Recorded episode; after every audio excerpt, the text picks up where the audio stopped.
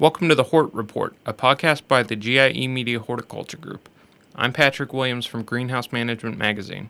Today I'll be speaking with Art Chadwick, who's the owner and president of Chadwick Orchids. He recently met Laura Bush, former First Lady, after whom he named an orchid. This is continuing a tradition that dates back almost a century. Welcome to the podcast, Art. Oh, thanks very much. Now, could you tell me a little bit about that experience of naming this orchid after Laura Bush and then subsequently meeting her? Well, certainly. Um, every First Lady since 1929 has had an orchid named after her, and we're fortunate to have named the past five First Ladies.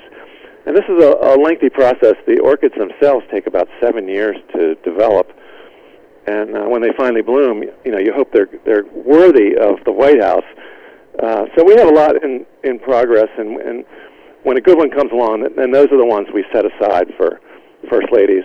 And Laura Bush we had named in the early 2000s uh, when she was actually in office, and she had been presented with the orchids at the U.S. Botanical Garden. And then after she uh, moved back to Dallas, uh, we continued to send her her namesake orchids. She's a big horticulturalist, and so she's active in the garden clubs, and she would actually raise her own orchids in her house with the help of a gardener. But I had never met her. And just uh, last month, I was in Dallas uh, speaking to a garden club that she's uh, involved with, and uh, there she was. And so we chatted about the orchid and got some good pictures, and she was delightful. That's great. So that wasn't even planned. You just kind of ran into her.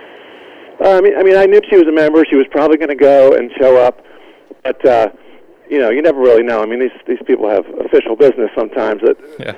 are more important than showing up for a flower talk. yeah, absolutely. And so, could you tell me a little bit about this orchid specifically and why it stands out from from some of the others?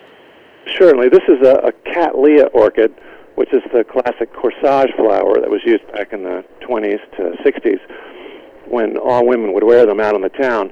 And hers is particularly uh, unique in that it's it's a white with a purple throat, but it has these purple flares on the petals, which give it sort of a splash, uh, patriotic look. So I mean, it was perfect for you know her administration. Yeah. Wow. And so, could you tell me a little bit about uh, some of the previous orchids that you've named after first ladies and who some of these first ladies were and, and what some of the specific orchids were that you named after them? Well, certainly her mother-in-law, Barbara Bush, uh, when she was uh, first lady, we named her. Uh, she was a beautiful white with a purple throat, really a large frilly lip and a, and a sweet fragrance. And then Mrs. Clinton, uh, she had a sort of a peachy throat with her flower, which was you know completely unique. Um, let's see, Michelle Obama's was a, a lavender hybrid I had made, uh, all different sizes. The, the great thing about that one is it just seemed to last forever on the plant, up to two months, which is unusual for a Cattleya orchid. And we have one for the current First Lady. We haven't actually presented it yet, but we have a number of, uh, of requests into her office, and it's just a question of scheduling uh, her appointment so that uh, she's available when the orchid's available. And that's not always easy getting those things lined up. Now, have you met the other uh, first ladies who you've named orchids after, or is Laura Bush the first? Uh, let's see. We met Michelle Obama, and we sh- we met um, Hillary Clinton. Uh, we ended up sending Barbara Bush's to her at her at her Houston residence. Didn't I didn't get to meet her. The flower folded right before uh, I was to present it when okay. she was in Richmond. These things happen, you know. They're, flowers there have a mind of their own.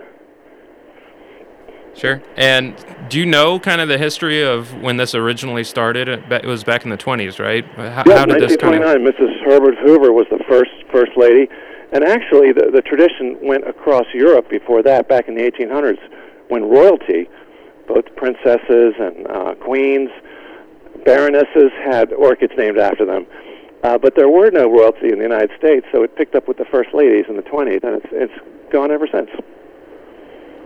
Great and why you know first ladies as opposed to presidents or do you know kind of why that, that why that came about i mean there were some presidents in there that had orchids named after them but by and large orchids are, are sort of a female flower sure. especially during the corsage days when they were worn so um, although there were men that had maybe more masculine flowers like lady slippers or phalaenopsis the, the cattleyas specifically were so feminine um, you know, very thin texture and delicate.